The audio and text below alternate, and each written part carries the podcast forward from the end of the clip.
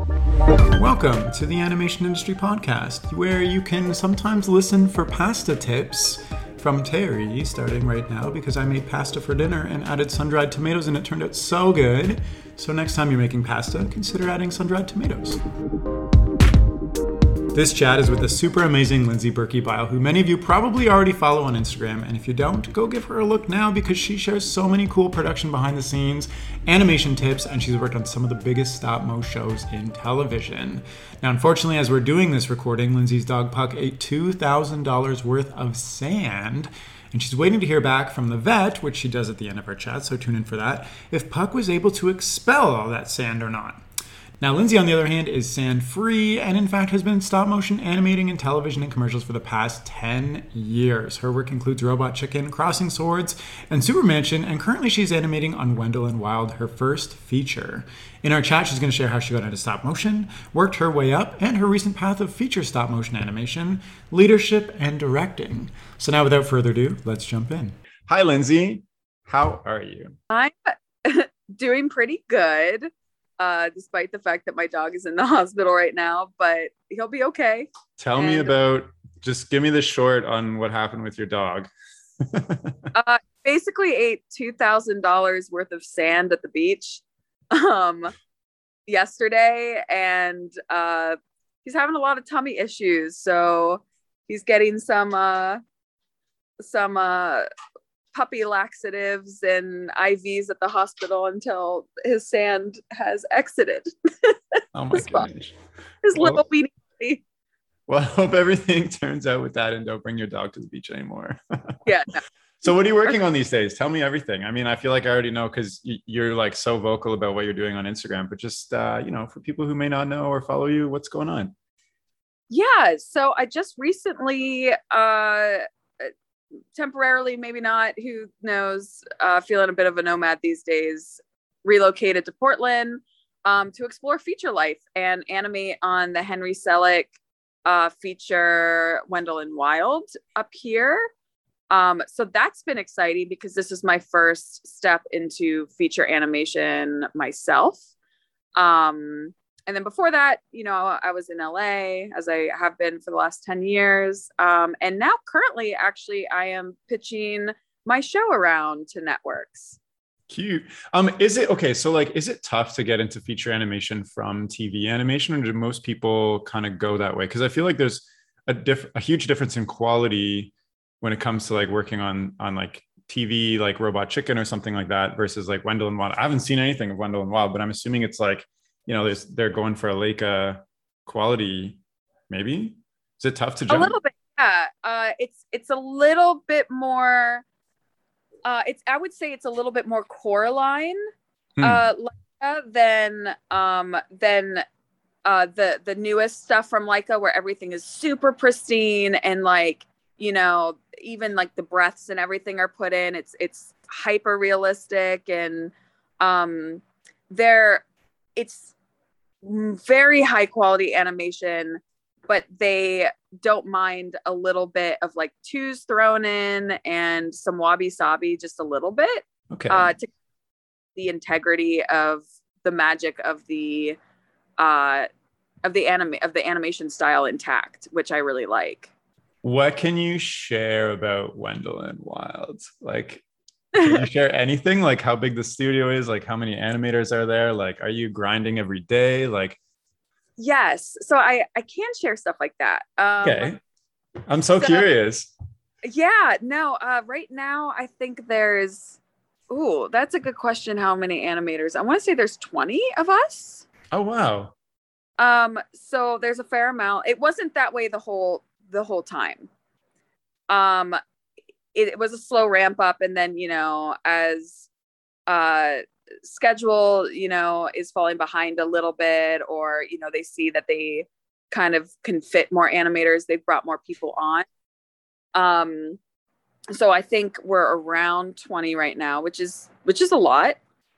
Um let's see here what else? So like comparatively uh, like on crossing swords how many animators were there on that? I think there were Ooh, that's also a good question. 12 to 15. but I have been on some productions where there've been like 20. Like Super Mansion at one point, I think had 20. Huh. Huh? Robot Chicken, I don't know if they touched 20 ever. I don't know. Um but yeah, but uh, actually going back to answer your question uh, about television versus feature, I I don't think it's been easy for television animators to jump over into feature world. I mean, it it it happens, um, but I know a lot of animators who, for many years, were trying to make the transition and um, couldn't do it, or you know, couldn't get hired um, Why? Because like the feature people are like your quality isn't good enough. Like you don't have enough experience with. Like, what's the biggest reason? And like, also, how come you how come you made the jump? Also, congrats, I guess. Thank you. Um, it comes down to not necessarily that I would never say that it is like a you know harder form of animation it's it's a different way of working it's a different way of working that uh, is completely the opposite of television. Television is all about speed and quality, and you don't have any prep before shots. There's no live action references that you are going off of. There's no blocking, there's no pop through. So you just are launched on a shot, and you just kind of have to know what you're doing and the physics of things. Um, to get through the shot as fast as possible while still having obviously some sort of quality um and there's a whole bunch of like what we call like the animator tool belt with that where it's almost like there's some formulas that you uh, unintentionally follow for certain things uh that like give it kind of a style and weight and um uh, certain principles of animation that that get you that speed um Whereas in features, it's very slow. Every frame, you spend so much time on trying to make it perfect, like the perfect frame before you move on. Like in television, we average eight to 10 seconds a day. In features, um, it's like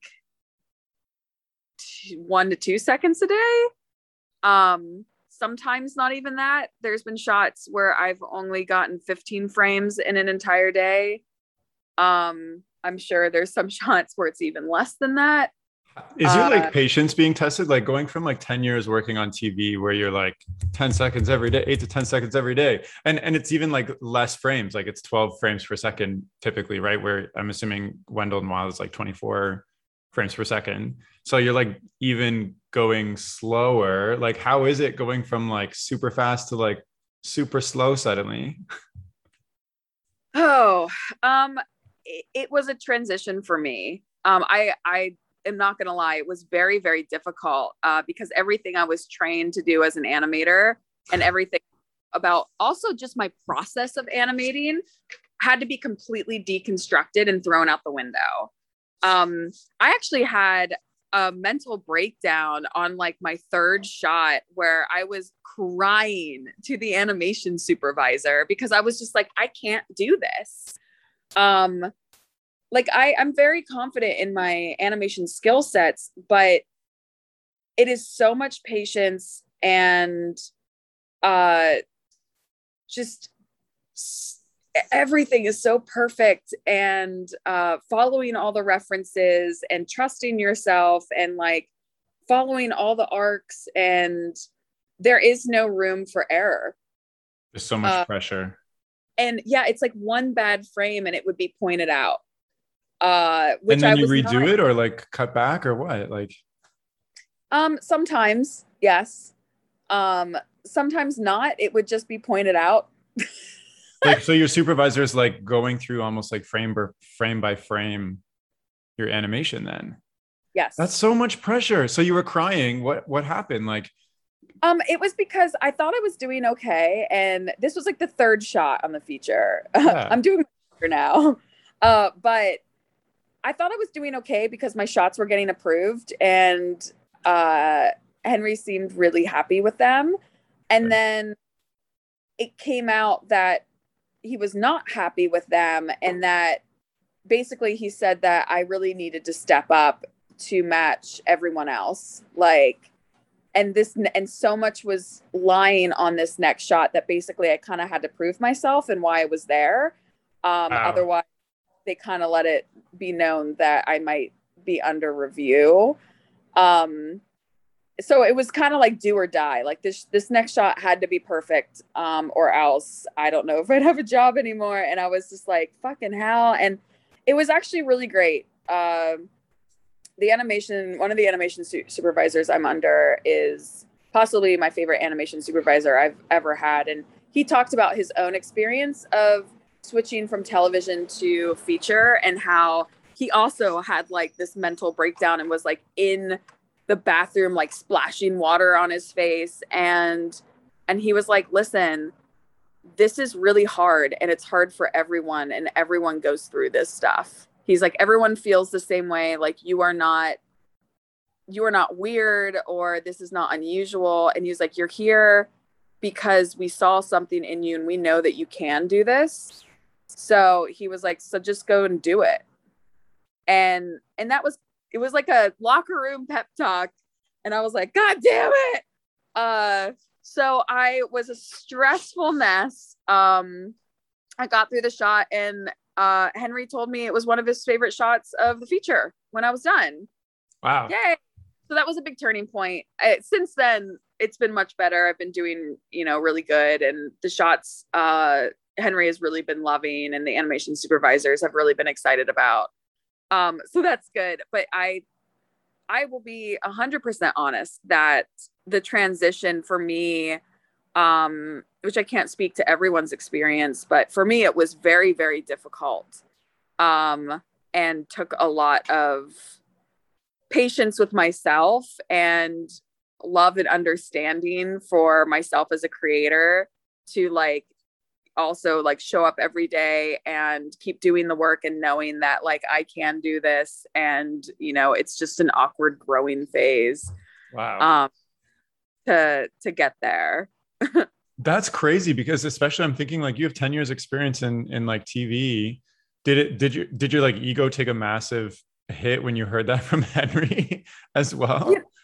Um I I mean yes and no. I I'll be honest, I don't really think I have much of an ego. Um I I really always kind of have looked at myself in my work um as like I'm not the best animator. I mean, I think I, I'm I'm not gonna sit here and be like I'm a bad animator. I'm I definitely think I'm a good animator. Um but I look at all my peers' work on the regular and I'm always so humbled because their work is so incredible and they have so many skill sets that I don't have, just like I probably have some skill sets that they don't have.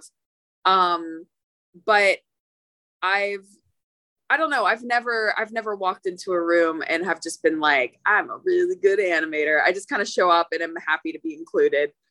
Um and and know that I can handle the work and and I have a lot of fun doing it and I love collaborating. So um, I, I, it's weird. I've actually always thought of myself as a better director than I am an animator, even though I know I'm a good animator. Um, so when I came over to features, it wasn't necessarily I never.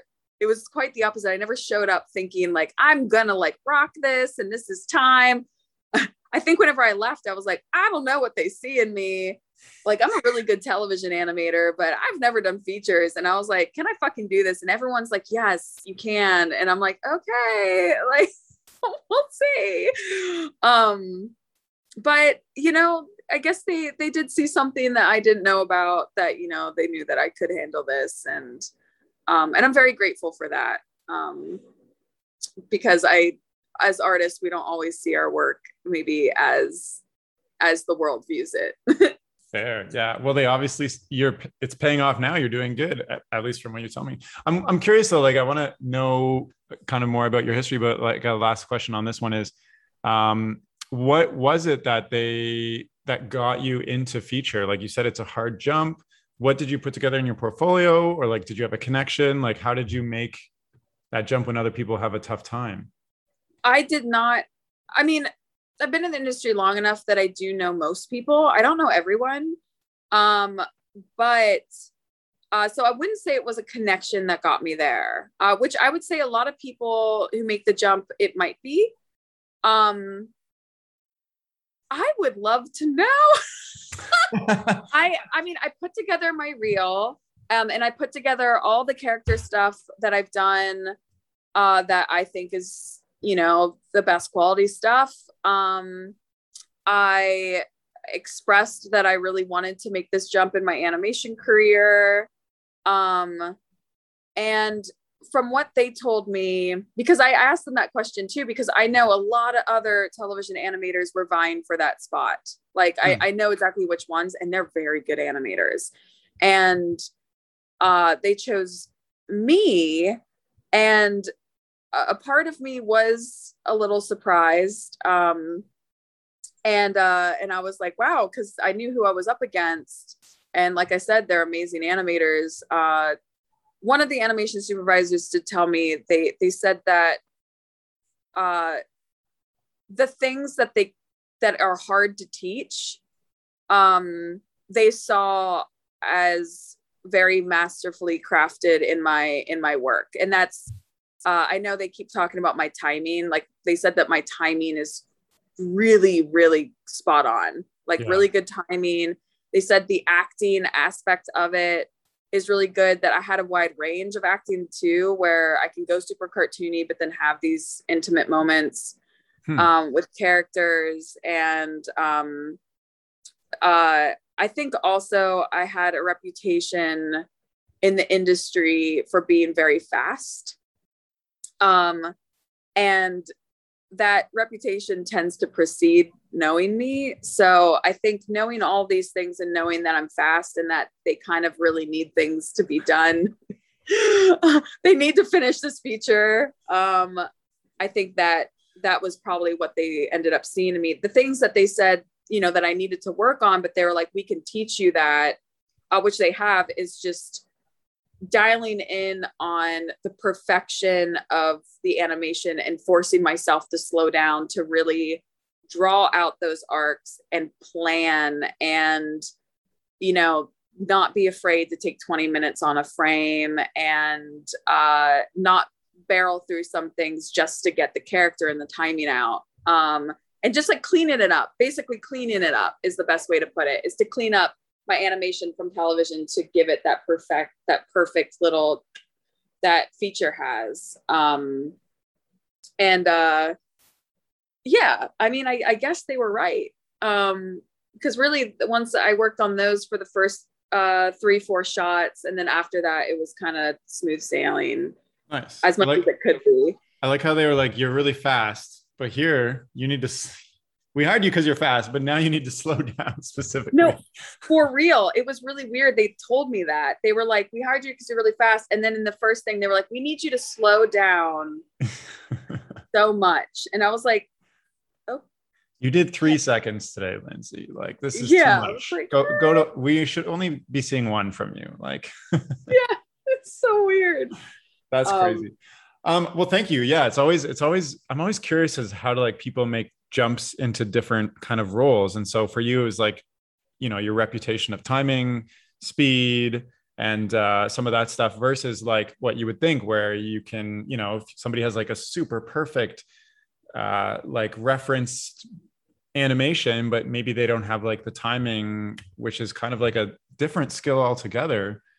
It's like, I guess it's you know it's not exactly what they were looking for so it's interesting so take me back to why you got into stop motion in the first place because i do research on everybody before i talk to them and i found out that you were in the triathlon scene for a while is that true so you're yeah. like a professional sport person and now you're like a professional stand here and move your fingers person yeah um i was a professional triathlete for many years um competed at a very high level uh, but I was doing that while doing stop motion. So it's oh, I didn't I didn't do the transition. You're doing both. Um, from one to the other, although I did not really study animation in college. I studied live action filmmaking and then fell into uh, more experimental stop motion, particularly uh, pixelation animation my junior year and became obsessed with it um,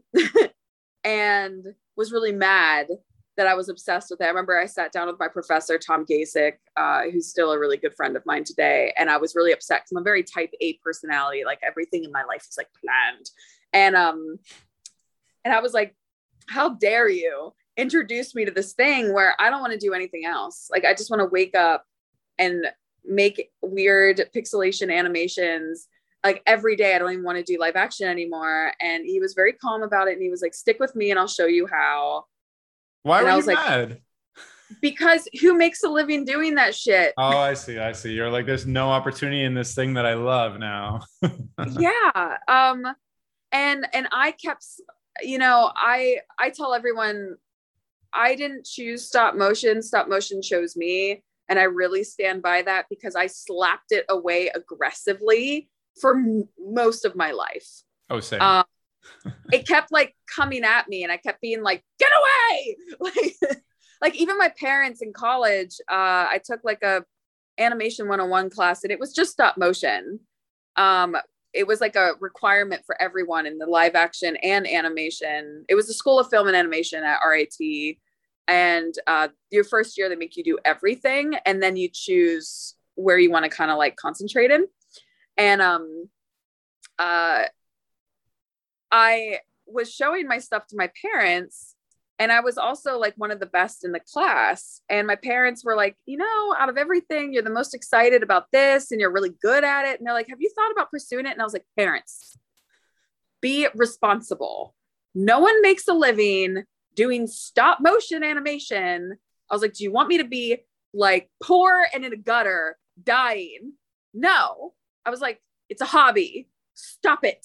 And they were like, okay, like we don't know. Like, you know, we were just saying, like, you know, it looks nice. That's hilarious. Usually um, parents are like the ones being like, don't go into stop motion. What is what is animation? Like become an engineer, become a triathlete. Yeah, not not at all. They they were very supportive. They didn't understand most of the stuff I was doing um because they were all engineers. Um yeah, and then I'm just like, I want to do film and they were like, we don't know that, but go do it. Um they were just supportive and they saw something I was really good at and you know, they were just like, okay, like we don't know like if it's a career or not, you know, we just see that you're good at it and you like it and I was just like, okay, well, stupid idea. So how did you get your first Um, job in stop motion then? If you were like slapping it away and then suddenly you're getting paid to wake up and do it. So that's actually a fun story and I'll, I'll try and tell it a little bit concise but it's it's it is a fun story. So um because i studied pixelation exclusively um i became one of the only pixelation specialists in the world really. Um i mean stop motion people they all do pixelation but that was like solely what i studied and did um so right out of school i got picked up as a director for pixelation animation underneath a company called uh, teg and the good news was is it was really cool. I was a director out of school. The bad news is uh, there really weren't many pixelation jobs you know?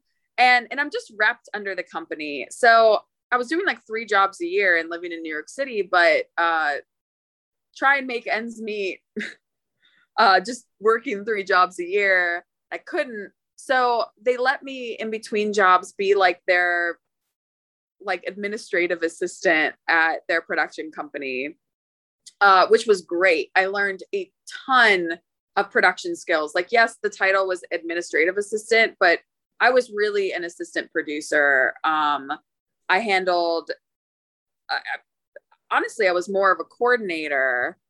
Um, sorry, uh, the vet was calling. Um, I'll, I'll call him after. I'm sure it's okay. We can we can take a break if you want to talk. no, it's okay. I'm sure it's okay. Your poor dog. My little buddy.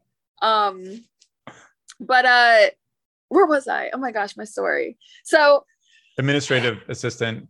yeah i was i was i was really like a coordinator and assistant producer the stuff that i learned there uh gosh i still use um to this day because it was a really small company so everyone kind of had to wear a lot of hats and there were some projects i very much was a producer on um which which was cool. Um, and then I was also directing some things, and I was doing lots and lots and lots of pitches. And another director that was under the Ebeling Group uh, was Buddy Systems in Los Angeles. They were also repped.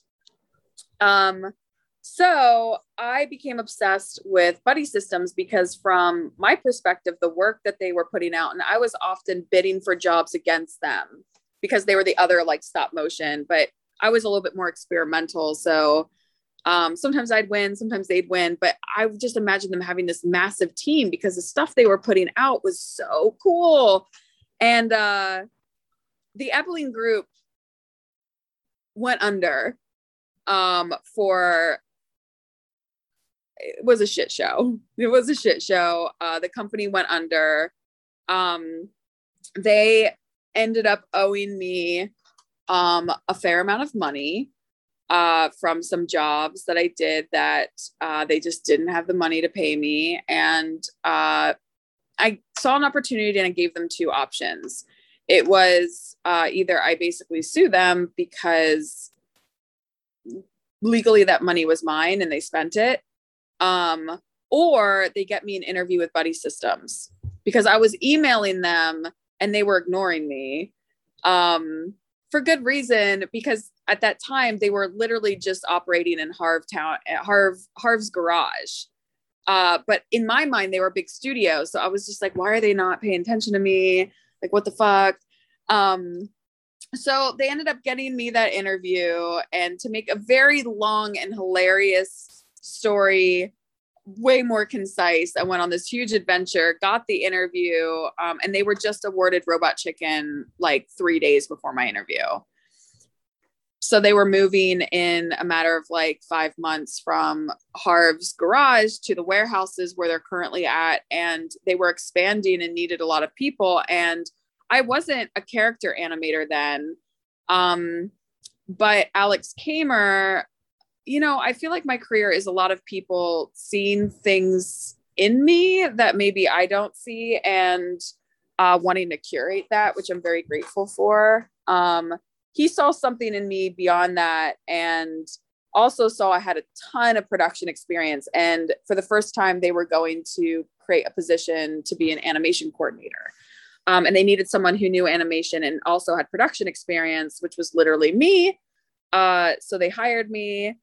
Uh, I lied and said I lived in Los Angeles. They said I started Monday. I was sitting in my New York City apartment on a Friday night. Um, that was crazy. But I uh, took the job and really from there, uh, Alex became uh, my animation mentor and I animated after work every day for hours and then I'd bring it in and he would look at it and critique it. And I would keep doing that until eventually I was good enough to be put on shots. And eventually I, I moved away from the coordinator position and moved into an animator position. Um, and then, yeah, the rest is wow. weird wow. history. Yeah. How but, did uh, you, how did you get there on Monday? I'm just curious. Um, I flew and I knew absolutely no one. I had this really stretch of a connection from one person in high school that I never really talked to who lived in Los Angeles and I like was friends with them on Facebook and I was like, "Listen, I know this is weird, but can I please crash on your couch for a week? Like I will be your maid." Like I don't know what else to do. This was before Airbnb like I didn't I didn't know what to do and I'm so grateful they said yes. And i did their dishes and i cleaned and i was there a week. It only took a week until i found a place. And then i i moved in. But uh man uh what a crazy journey from like oh insane. being like do i sue to get all this big lump sum of money or do i pressure them into getting me an interview at this place i think is cool? And then like what are we at like 11 years later you're like working on feature films now? Like yeah, it's you know, I always said the if I ever wrote an autobiography, it would be called Falling Down the Stairs and Sticking the Landing. and I I feel like that is that is my life. I have just constantly fallen downstairs and just stuck the landing and kept going and uh, it's led me to some really cool places. So, like thinking back of how you were so mad at your prof and your parents for being like, stop motion is cool and you should do it, and you loved it, and actually doing it for like over a decade now, and like, you know, you wake up and this is your day job and you live and breathe it. How does it feel? Like, what is the, what is the internal thing telling you about what you're doing with your life? You know, it's funny. Uh, the only thing I think about with with that is two things. I I keep thinking like, man, what would my life be like if I actually said, you're right, maybe I should study this and ended up studying stop motion in college. Hmm. Um, but then a part of me too is I really enjoy the journey that I took. It's it's a very weird one. And I feel like that journey gave me a lot of skill sets that allowed me to move beyond uh, being an animator and into a lot of other areas of the industry um, that I actually enjoy. Even I love, I love animating. Like I'm one of those animators who legit just loves animating. I fucking love it. Um, I do it outside of work. Like I go home and I'll animate something. Like I just I can't get enough of it even after all this time. But um, there's other areas of the industry that I enjoy even more than that, uh, which is egregious. I just I love a lot of things. Um, and so so I'm I'm I'm happy with the path that I took. Um, except for the fact that I can't draw a lick. I suck at drawing. I wish I wish I took drawing classes in college. I I wish I had those skill sets, and I know I can learn, but I I quite literally do not have time. Yeah, um, because you're animating nonstop. yes, very very demanding hours. More so in features than in television, actually, which I found surprising. Um, and then I have all these side projects, so uh, people assume I don't sleep. I definitely sleep for those Good. of you out yeah, there. I feel like I don't know, just from watching your journey on Instagram, I feel like you're just doing everything 24/7. I'm like, I don't I don't know how she has the energy. That's okay, so, So you got into like Stoopid Buddy, which well, it's now Stoopid Buddy, but like animation like pretty a long time ago, like when things were mm-hmm. starting up. And um I guess, you know, being a woman in animation and and like seeing it through and it's very male dominated. How has that gone kind of over the years and even being part of the beginning? So it, it's been really interesting because I got into the industry not really thinking uh, that there was too many struggles that women had in the industry you know like like you know you heard about them but i think because i hadn't experienced them yet i was like but i'm i'm getting jobs. Like i'm able to survive in the industry. And i didn't see like the bigger picture of things until later on in my career. But um often when i first started I was like one of the only female animators on a show. Uh, I think the most that there was uh, in the beginning years, especially, there was like three of us, um, which is not even like 20% of the animators. Um, and almost all of the shows were not written by women.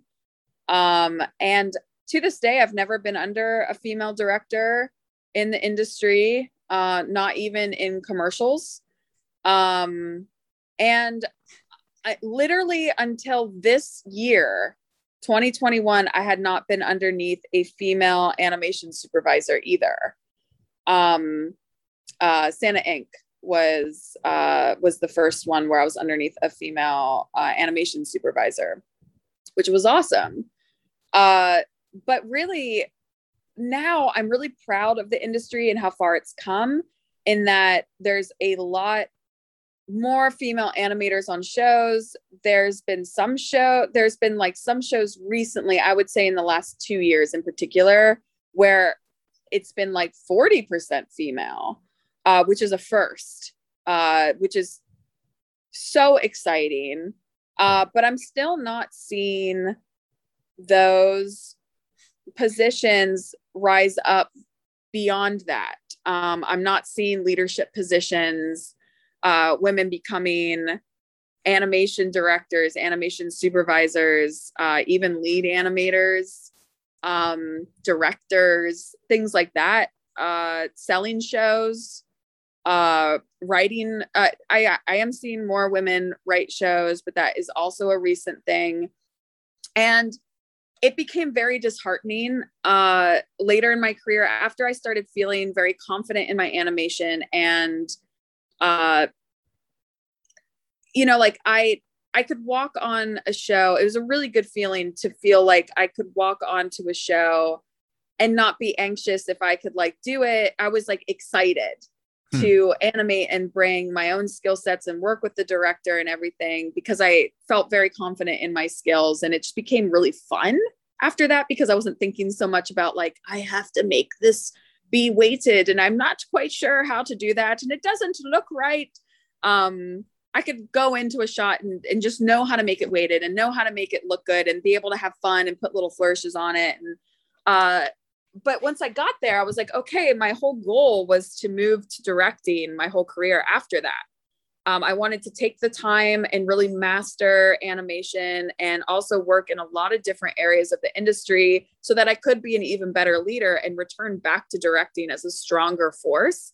And when I decided that I wanted to start doing that, um, I got a lot of roadblocks. Um, it was really difficult and really frustrating. And I started noticing also other women, uh, like, for example, in the lighting department, um, there's this one woman who I think is one of the most talented lighting technicians and DPs I've worked with. And she could not, for the life of her, get a DP role on a show, even though she is just as qualified, if not more qualified, than the DPs who were getting these jobs.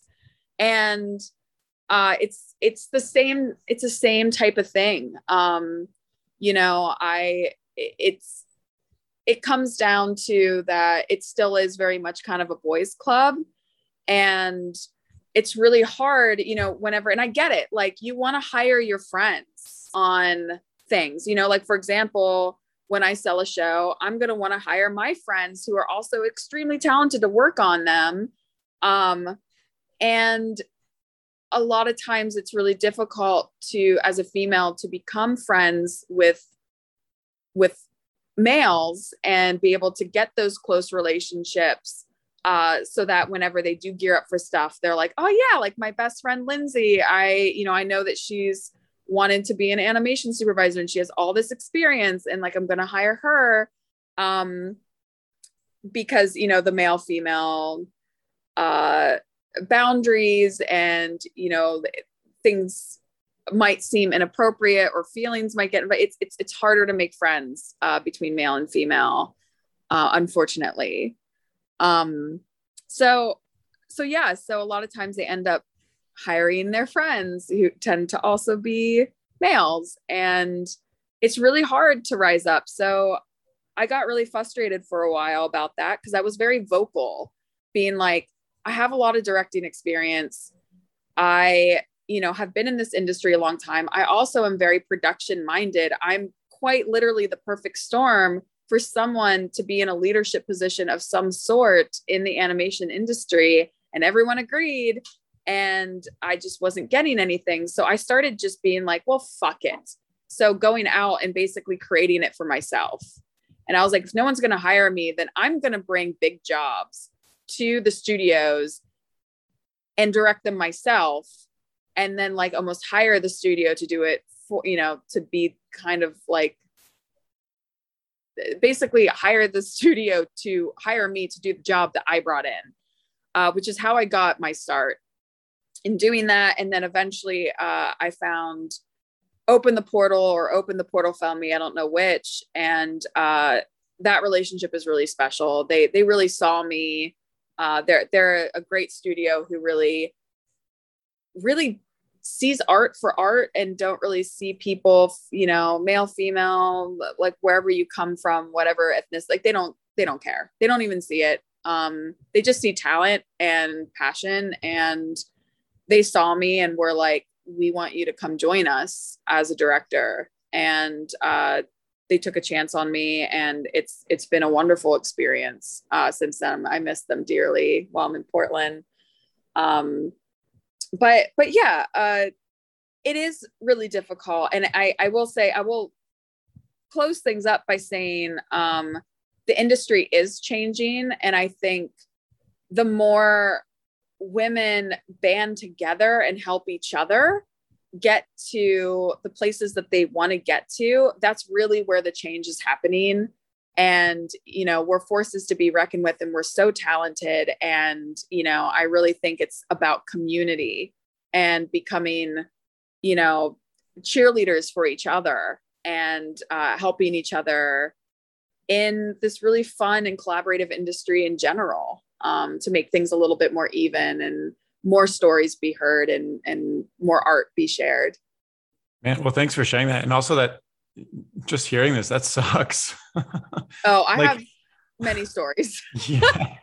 there, like, there's also been times when I've been in a leadership position early in my career, and uh, I was quite literally not called by my name. I was called sweetie, honey, baby on set when I was the animation supervisor.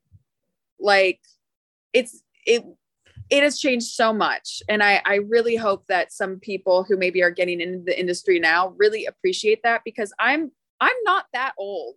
I've been in the industry you know 10 years but in 10 years it has changed so much. And i'm so excited to see what the next 10 years brings and hopefully get to a point where you know women and people of color in the industry can get into the industry and and quite literally be like what there used to only be like three animators that were female on a show. Like there were no female directors. Like that's weird. You know i i can't wait for that day for that to sound stupid. Yeah. I like i hate how you had to like go on your own to make your own opportunities but i also kind of love that you did that. Like it, it sounds so frustrating to be up against just a wall that you can't break even though you have all the relevant experience skills you know the mindset you're asking for this and people are saying yes and it's just not coming. Like my brief like studio life in stop motion it's it's like very different than my like business life and it, it's in stop motion the the stuff i was just on it's very much like i'm super friends with everybody like we hang out all the time like you know you you hear about jobs from connections and stuff versus like you know what business you apply with your resume you don't know anybody and like they go through and look at your skills and stuff versus like I feel like in animation, everybody just knows each other and like brings their friends on jobs, which is like great, but also sucks because it, it doesn't open up the opportunity for like, for instance, like women or people of color or whatnot. So um, tell me more about how you got your own directing roles like you, you said that you went out and you like you know you wanted to be a director. So you're like i'm gonna i'm gonna like sell something or pitch something and then bring that in as work. And then you worked with open the portal for instance. So like can you explain what you did exactly? Yeah i i will preface this by um, anyone who's listening. I i wish i had an answer that could help more people. um, I often am bewildered by how I got here myself. Um, I mean, I put in the work. It's just, it's, it's weird. I've yeah. been very lucky. Um, and also have put into the work in things that I, I, it was like taking pasta and just throwing it at the wall and seeing what sticks for a long time because I really didn't know either. Where it came from is actually, um, so it started with my knowledge of social media. Uh, because i was an athlete and you know had a career in athletics uh, how i got sponsorships was through social media through my athlete page. And uh, unfortunately in women's sports this my little side note um, the way you get sponsors and and people to pay you to compete it has very little to do with how good you are. Like I could win an Ironman and still not get as many sponsors as if I just posted a lot on my Instagram and had a lot of followers. Hmm. It's unfortunate. Um, it definitely is something that needs to change, and it's very, uh, it's very sexist. It's not that way with men, uh, but it is the nature of how it was when I was in it, and I knew that. So I had fun. I mean, I had fun with it. It wasn't like I, I love social media. I love people and I love connecting. Um, as anyone who follows me can probably tell, I'm sometimes I just go on there just to talk to people while I'm eating breakfast. Um, but uh, so it was pretty easy for me to build up my Instagram and I learned a lot because I took it seriously as a business because it was a business. That's how I was getting sponsorships. And uh, out of my many, many years of learning that, uh, I was surprised at the fact that I never started an animation Instagram. And it was really because I was very scared um, I had of, of putting my art out there um, especially at that time, something that many people will probably be very shocked to hear about, but it's very honest, is uh, I had major imposter syndrome, and it had to do with some really mean things that were said at the very beginning of my career whenever I became an animator. Again, I was one of the only females on the show. And I overheard through the curtain some of my male coworkers talking about me in my new position that I was really excited about because what they didn't see is that I went home and animated every day after work and like worked really hard and they were just like oh yeah did you hear that Lindsay became an animator and and they were like yeah isn't that ridiculous like the only reason they they promoted her is because she's cute and she's one of the only girls and so the guys like to keep her around oh and it was very belittling to my skill sets yeah. but especially being less confident. You know, this was 24 year old Lindsay. Um, and just really excited and happy to be included. And then to have like peers who I really looked up to basically say that they didn't respect my work and they just think I got it because of my looks was I'm not going to lie, I worked through it extensively in therapy for many years. Um, it really gave me extreme imposter syndrome that I was afraid that everyone was looking at my work then and being like, she's such a bad animator. We don't know why she's here. Like that was something that was always in my head when I was making stuff. So I really didn't share anything. And I was doing these personal projects for fun and I was creating fine art like these masks and all this stuff. And I never showed anyone. Or, or I would, I'd put them in a gallery, but I wouldn't tell anyone that they were there, um, that I knew. And uh, I finally, you know, I really think that if something really scares you, that's just a sign that you should do it even more. And it scared me to think about putting my stuff online. And it started off not necessarily as a thing to get me director work, it was a thing for me to try and tackle this imposter syndrome and just do something that makes me extremely uncomfortable um, in the hopes that if I kept doing it, that it would just get better you know, fake it till you make it.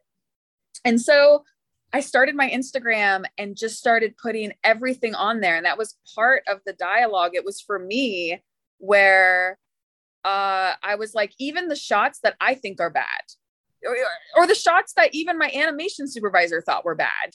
You know, in television, you get some shots put on the air that it's not that they're bad. I mean, you know, we're all professional animators, so they're yeah. still good but maybe as far as the quality that they're looking for, it's not the best. And you know, they tell you basically like next time step it up. And I even put those shots on there.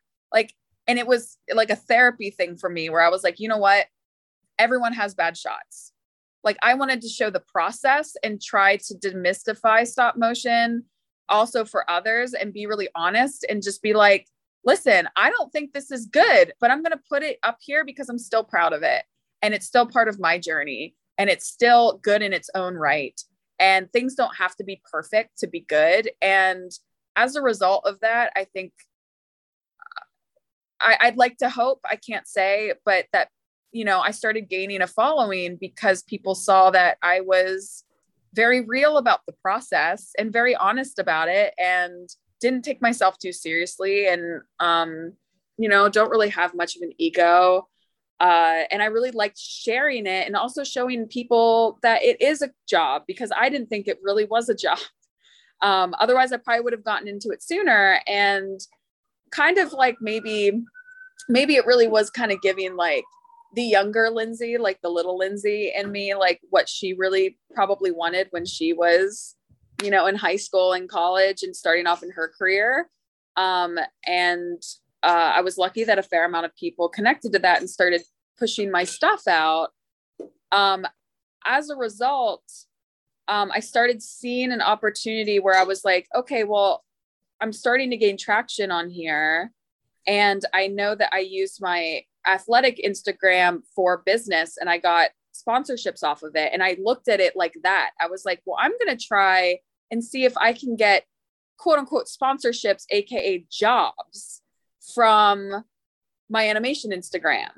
Hmm. So I started creating work on there that wasn't for a client, but was like geared towards clients, if that makes sense. Like, for example, downshooter food animation, where there was no client involved, but it was kind of showing like, I can do this. Yeah. And like hoping that a food company might see it and be like, oh, that's cool. I want that.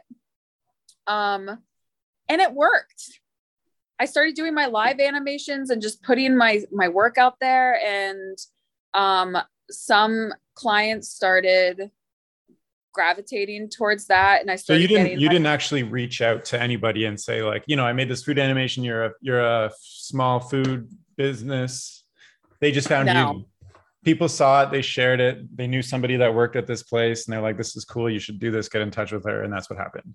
Yes. And the other the other way that I also got jobs is because I was so vocal on Instagram and a lot of my peers followed me um, and they saw that it put it in their minds every day that I'm doing work outside of work. Yeah. So oftentimes when my peers would get jobs that they they couldn't handle because they were working um, at a studio or they were already doing a directing job or whatever it was, they would pass it on to me because they were like, "Oh, well, Lindsay does stuff." Yeah. So they would You're pass it on to me. for them. Exactly. So it was through connections and um, and all of that, and then really the the main break for me. Uh, I'll side note. I also used some of my old directing connections. Um, that wasn't as much as the way I'm describing. Um, I, I reached out to them with what I put together as a directing reel and was like, hey, just let you know I'm getting back to directing. If you have anything, let me know. And those didn't happen right away uh, for like a couple years, but it's it is interesting. Some jobs have come from that like two years later that I guess they just remembered, uh, which is kind of interesting. Crazy. But yeah, kind of crazy. But the big thing was is I got the attention um I got the attention from uh Drake, um the music artist uh Drake and uh Boi-1da uh his producer and J Balvin and Romeo Santos they were putting together this big song um, and Boi-1da found my work and was a huge fan and uh, hired me to do the Drake music video. Um, unfortunately, and that that was a very large budget, uh, huge video where I brought it to Stoopid Buddy and you know had like their entire team on it. It was an amazing experience. They decided like three days before we started shooting that Drake didn't want to release the song anymore Ooh, oh my gosh. What the heck? Yeah. This huge so, opportunity. Yeah. So the even though we had everything built and all the beautiful puppets made, uh, that job disappeared. Oh, no. But just because it disappeared, it opened up many more opportunities. I know Boi-1da is I cannot sing his praises enough. He is one of the most beautiful, amazing humans I've ever met and very positive and um you know, word was also spread of the great work that we were doing, um, even though it didn't go all the way. And uh, some more music artists kind of came my way, uh, some that still haven't, same thing, you know, we haven't gone the whole way. But, um, but word of mouth starts happening. And, you know, the more jobs you get, I know it's like kind of a bummer where it's like, ugh, like the more jobs you get, the more jobs you get. But um it's true. The more jobs i did and the more personal projects that i did and put out there the more jobs i got until i paired with open the portal. And then i kind of became like the music video commercial uh department for them. So any smaller job that wasn't like longer form story that came into open the portal was handed to me. Um, and you know, those jobs too, even though they might, you know, I, I do those jobs, but I also meet the producers on them and I make connections with um, if there's a co-director or a producer, I stay in touch with them. And a, a lot of times I find that uh, a lot of companies don't know stop motion people.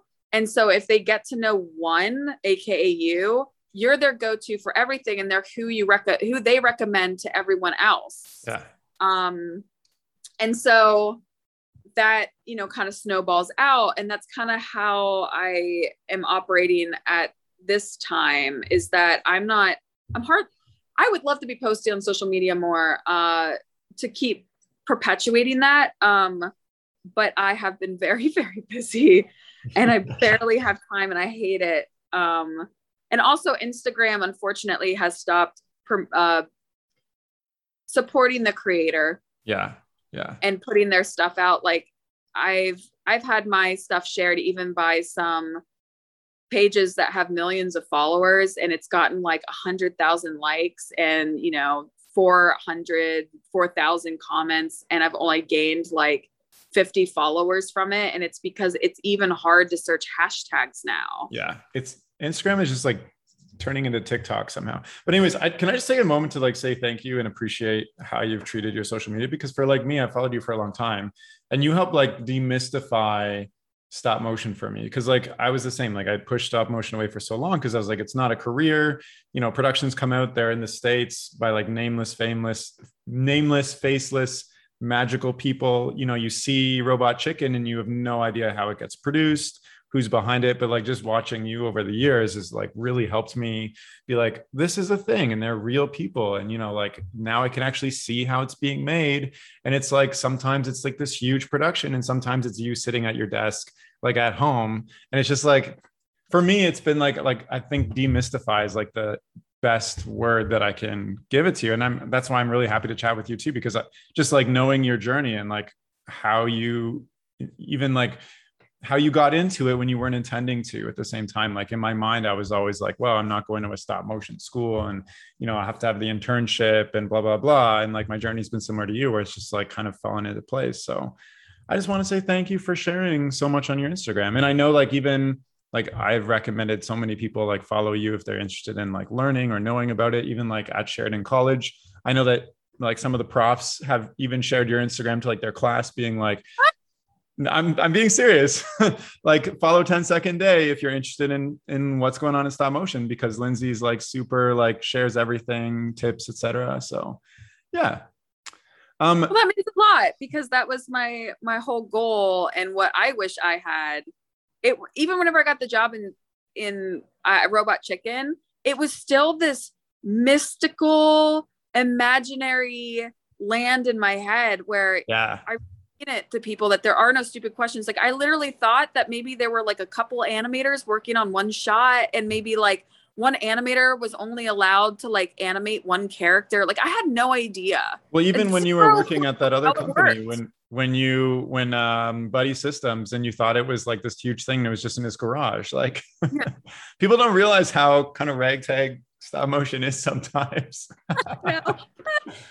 great Um, so uh, another question I have is like, as you're talking, you know, you're building all these connections, you're becoming a director, you're, you're a producer, et cetera. Like what's stopping you from starting your own studio versus just, you know, it sounds like that almost seems like a natural next step for you versus working at other places. It does. And I've, it's funny you say that I've gotten that quite a lot. Um, I, the things that I'm passionate about doing, um, are I'm let, let me start over. I am someone who's very, very good at business, but that doesn't necessarily mean that that is my favorite thing yeah. to do in industry. I feel like I knew you were going to say this. yeah. Uh, so, and I know that running a studio, it's not like you're not the director. No. You're not you're not the show creator, you're not the animator. You you are running a business. And although I know I would be fucking stellar at that. Like I I will say it, I would be. Um I don't want to do it. I don't want to do it. My my goals are uh, which is starting to happen now. But uh, my goal is to direct and uh, create shows and pair with a studio, um, hopefully in particular that matches uh, my own views in the way that I really want to run things, which is very artist focused. Um, I've had the pleasure of working in almost every studio now. I mean, not not everyone, but in television, pretty much all of them, uh, minus a few here and there. And you know, you also stop motion studios. Yeah, stop motion studios, yeah. stop motion studios. Um, and in you know, and now getting the features and see how that's been run. Um, there's some things that I really love that they do, and there's a lot of things that I really thoroughly disagree with. Um, and I feel very passionate about fixing in the industry. Um, like you know i i want my artists to feel empowered and to be paid good rates and uh for it to be a very playful and collaborative process and not just someone creating you know someone's vision and that's it um i i really want to not treat them like factory workers. And that's something yeah. i feel very very strongly about and why i won't bring some of my own work to certain studios.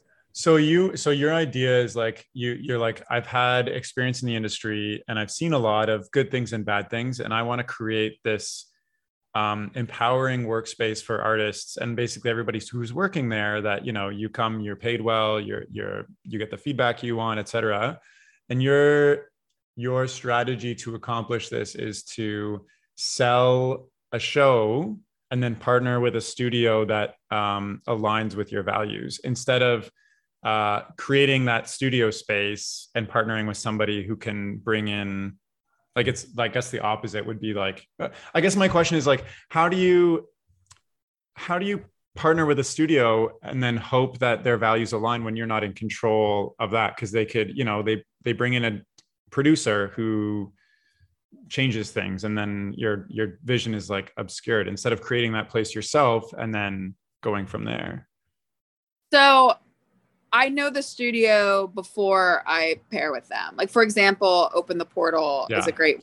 Um, I'm currently uh, pairing uh, right now with the show that I'm pitching. Um, I'm partnered with Woodchop Carry Balloons, which are two amazing EPs. Um, who is is my tribe? Like we really see things the same way. We want to operate the same way. Gotcha. Um, so, so they're they're people I trust. Yeah and the other thing too is in in building out a show you know it's not necessarily always that i've learned you know if i pair with a studio that they just start hiring people and i have no say in who's hired in most of the jobs that i've done um, i have a say in who's hired because it is my project at the end of the day um, and usually there i have very strong opinions as to especially near the top, like who would be the producer, um, who who would be, you know, obviously creatively like the DP and everything that makes sense. But um, the E, I mean, the EPs would come with the studio, but if the studio was a studio I already trusted, I don't yeah. have to worry about that because the people there are already good people. Okay, makes sense. And it's good to know some studios in and out before you even partner with them i guess because well you've been you've been to every studio already so you have an idea i guess can you yeah. tell me more about your your pitches so you're you have this show that you've created and you're going to networks right now and pitching it and then once it's yeah. so tell me about that so uh, the show is called apartment down the hall oh my um, gosh can you I- give the pitch here or or I I mean I would love to. I need the presentation and everything. It's about Okay, give me give me like the log line. Pitch. Give me the like the premise. Okay, wait, wait, wait. It's it's been a hot second. I'm gonna read the log line because now now you got me frazzled. Oh Putting you on the spot here. You never know. know. Somebody might be listening to this and and hear it and you know. I know who knows. Um so, when kooky residents, strange spirits, and bizarre creatures emerge from her building, a teenage spirit medium recruits her shy neighbor to investigate. In search of the truth hidden inside one apartment, the unlikely pair of loners must work together to save themselves and others from their darkest fear. And really what this show is it's it's a horror show Yeah. um and it's about overcoming fear through connection um Wow. it is an episodic with a meaningful story arc uh that tackles some heavier subjects than we've seen in um current stop motion shows uh it's it's roughly for ages 14 to 18 and young adults um and very much like harry potter it deals with uh things like death shame loss uh mental health uh much deeper subjects that have meaning that are about human connection with others and with themselves um yeah so so that's my my piece What is it called Um, again? apartment down the hall Apartment down the hall. And imagine you made it at apartment. Oh, apartment D. I was thinking of open. oh yeah apartment D. um love them um actually a lot of us went to school together fun fact Crazy. um, um, so this is really fun so it's stop motion and it's like uh Yes. it's it's because as, as you were talking i was already like envisioning like each apartment has like a different like i don't know theme or spook in it or like discovery and it's like a big building so you can like go endlessly. But most stop motion traditionally has just been like gags like super mansion robot chicken um even like kind of well shivering truth and like ultra city smiths which i just worked on are more serialized. But do you th- do you see like is this a good time to get into something like this now that you know every broadcaster and stream is creating a streamer streaming service and looking for kind of deeper content? I think it is. Um, and I think too, there's starting to be a push and a shift into animation being able to tackle some deeper things and more in-depth characters and story which is really exciting. And i think especially because of the pandemic i think people are really looking for stories that involve connection because that's something that we're really missing in the current world, especially in being in isolation and having to be so far from people. And uh, connection is something that we're really missing. And so the shows that are doing the best are the ones that have those pieces and have characters that we really enjoy watching go on their own personal growth journeys and uh, going on adventures and having fun and making us laugh, but also having a very meaningful story arc um,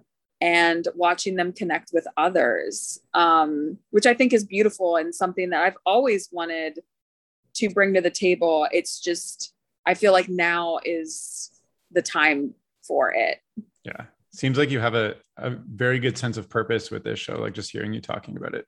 Um one question that comes to mind and i faced a lot with the silly duck wizard pitching that around is people are not familiar with stop motion and networks will be like i've ne- never done a stop motion before. I have no idea budget no idea where to start. Why does this need to be stop motion? Why can't it be like 2d what is have you faced this yourself? And do you have a do you have an answer or like a reason it needs to be stop motion? Yes, I I don't come across that often, but that's because I already addressed that um, ah pretty pretty early in the pitch. Um, I I also love creating shows where the medium is just as important as the main character. Uh, and for example, Apartment Down the Hall, it needs to be stop motion because I really want to create an environment that feels real, you know, with the tangibleness and the textures, but you can still play and warp reality in the fun way that animation allows you to. yeah Um, also, with it being horror, I really love that stop motion can lend itself to already naturally yeah be naturally a little bit creepy or horror. And what I like about that is my character designs and the concept art and everything are not are not really designed to be creepy, except for the monsters, obviously. Um, they're very clean, very kind of uh, uh, like graffiti style noodle arm characters. Um, and they're going to be animated in a very Tex Avery way, but they're very clean. But the purpose of that is I'm like, I can create very clean, likable characters and the stop motion is going to naturally kind of bring that creepy horror element into it naturally. Also, stop motion doesn't age. I can show someone Nightmare Before Christmas and tell them it was done yesterday, and they would believe me. If I were to show them Shrek, they would laugh me out of the room. They'd be like, this looks like previs animation. But like right. back when Shrek was first released, that was mind blowing. Like, if you seriously, anyone watching this, just watch like a, a clip from the first Shrek. The the computer graphics are horrendous now. It's hilarious. Yeah. It's terrible. I feel the like Shrek is a Shrek is a bad example because it's just like meme to the end of the world. Now. I know. Go watch like Toy Story one. It's like it's like embarrassingly bad. Like Andy, I I recently saw like something on on Reddit where like all the other kids are just Andy clones. Like if you, there's a scene where they're like all running through to the to the to the living room to open presents, and they're all just Andy like just with different clothes. they didn't even make different characters. Um, I well, I don't. I I'm like super interested in this pitch. I I'm so curious to see what your character designs look like. But I'm just wondering. You know, we've been chatting for a while, and I don't want to keep. I don't want to keep you forever. And I was going to ask you what you're working on next, but maybe let's dial it back. Like, what advice would you give somebody entering the industry, or you know, facing some challenges in the industry already in their their stop motion animator and facing some challenges in terms of like where they're heading or or their animation style or whatever what would you say like that kept you going through all this to them? So i i love this. Um i love this question. I would say number one stay humble.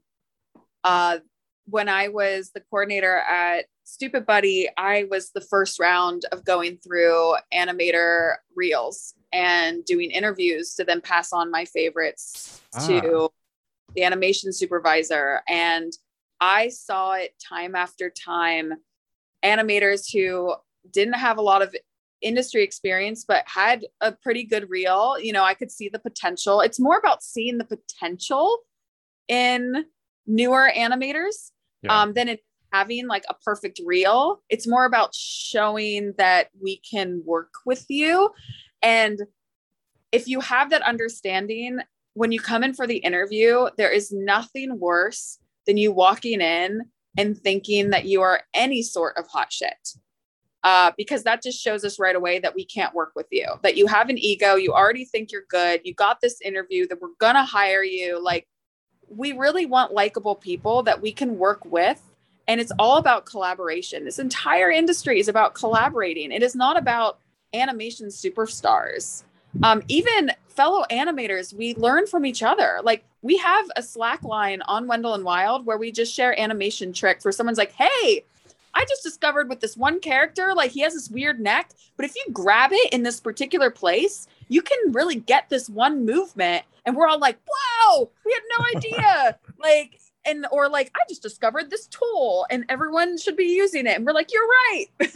um, it's it's a deeply collaborative process and we all learn from each other and no one wants to work with someone who is not someone that we want to hang out with and who's going to be a good sport and i know that might sound like oh well if i'm an intern they're just making me coffee i'm just supposed to be a good sport about it and it's like well yeah uh, the reason for that is because it says something much bigger about when you become an animator and if someone tells you to do something that maybe isn't your favorite or you see is stupid but the director really wants it you're going to be a good sport and you're going to contribute to the project.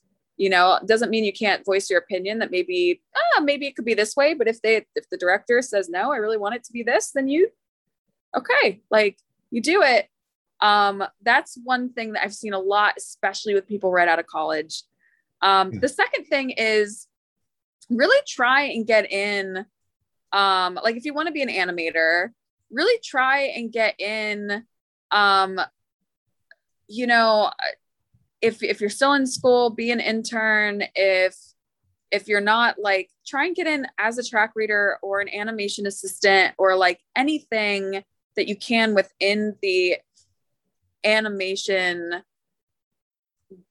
uh, department you're not going to be pigeonholed to that, especially if you do the work and you're vocal about where you want to go and maybe animate on your own time. And it's it's very much the, you know, hard work really is seen in the industry and finding a mentor. Like ask animators. I've mentored many people at Stoopid Buddy who were even in other departments who wanted to learn animation. And we set up like a class schedule where every Friday lunch we got together and I gave them homework to animate on their own and they'd bring it in and I would critique it just like how my mentor did to me. And people are excited to do that. Uh, you know, if you make friends with an animator, like if you ask them, it may seem scary. We love any opportunity to talk animation. And if we have time, like we might say we don't have time, if we have time, like we would love to do it. Um, if you're struggling to get in um, let's say to be an animation assistant, what I would recommend you do is those people who emailed, uh, who you sent your your reel to, and you know maybe we're talking to the animation supervisor or the animation coordinator at that place. Ask them, you know, follow up with an honest email, being like, "Hey, I really want to go." And maybe practice some skills so that I can be considered in the future what do you feel like briefly is lacking from my reel? And they might tell you more character dialogue or weight or whatever it is. You go home and you work on that. You animate, you work on that, you bring it in. And even if it's only 10% better, the fact that you showed that you went and you worked on it and you're willing to keep doing the work puts you ahead of everyone else. Yeah, totally. 100% like you want to work with somebody who's passionate dedicated and like wants to improve versus somebody it even goes back to your first point of being about being humble versus somebody who's like i got the job i'm so good like can't tell me anything etc like yeah yeah so the two big things are be humble and be a good sport. And the second one is like if you're trying to get your in like try to try to get into the animation department somehow if you're like track reading which is like lip sync reading. Yeah. You're you're creating like the the map that animators use uh so that they don't have to like listen yeah. to the phonetics and do even more work. Right right right. Or like some and if you can't get into the animation department like um use your like be honest and humble and ask for advice and then like go and follow up on that that's really good advice um amazing is there as we're kind of wrapping up is there anything else you wanted to share that was on your mind or things you think would be important for people to know or just happy news or i don't know um i mean gosh there's always so listen i can chat forever yeah I mean, we There's can. a million things I can talk about. you at some so point you have to call your vet back. Hit on. It's all fun but I feel like I feel like I I gave enough of a fun little nugget. yeah, nice. Well, thank you for all those those fun little nuggets. Your journey's been. I'm so happy you shared your journey because, like, even just from what I knew about you from following you, I didn't know even half of it, and it's it's like super insightful me for me to just learn more about how you got into it and what you're doing. And I wish you all the best with your show. I can't wait until I see, you know, that announcement that like, hey, it's being greenlit. I'm making it. Oh, maybe, maybe I'll work on it. Maybe you'll contact me and be like, hey, can you come and work on this? And I'd say yes. And this is what's happening now. yeah. I just want I want a fun place where we can create and make something meaningful. Yeah, I love that. And I love that you have this overarching goal of just like, you know, empowering your community and the people you work with. I think that's amazing and and much needed in every industry. So I really Agreed. hope that you find success. Um, thank you. Well, anyways, thank you so much for coming on the podcast. It's been a pleasure to chat. Yeah, thanks for having me. Yeah. scheduling. yeah. And if so you're listening and you want to dollars worth of sand. Hey, yeah. Gosh if you're ah. listening and you want to follow yes? or get in touch with Lindsay. Oh, wait, I have great news. Puck oh, tell me. From the hospital. Amazing. That's that's the best news I've heard. He must have pooped out the sand. Your dog pooped out the sand. It's he pooped it out.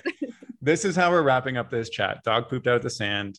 Everybody's happy. Now go see your pup. But if you're listening and want to get in touch with Lindsay or reach out to her or follow her work, you can do so on Instagram at 10 second day. And I'll include the link to that in the description of this chat. Thank you so much for listening. That's all. Okay, bye.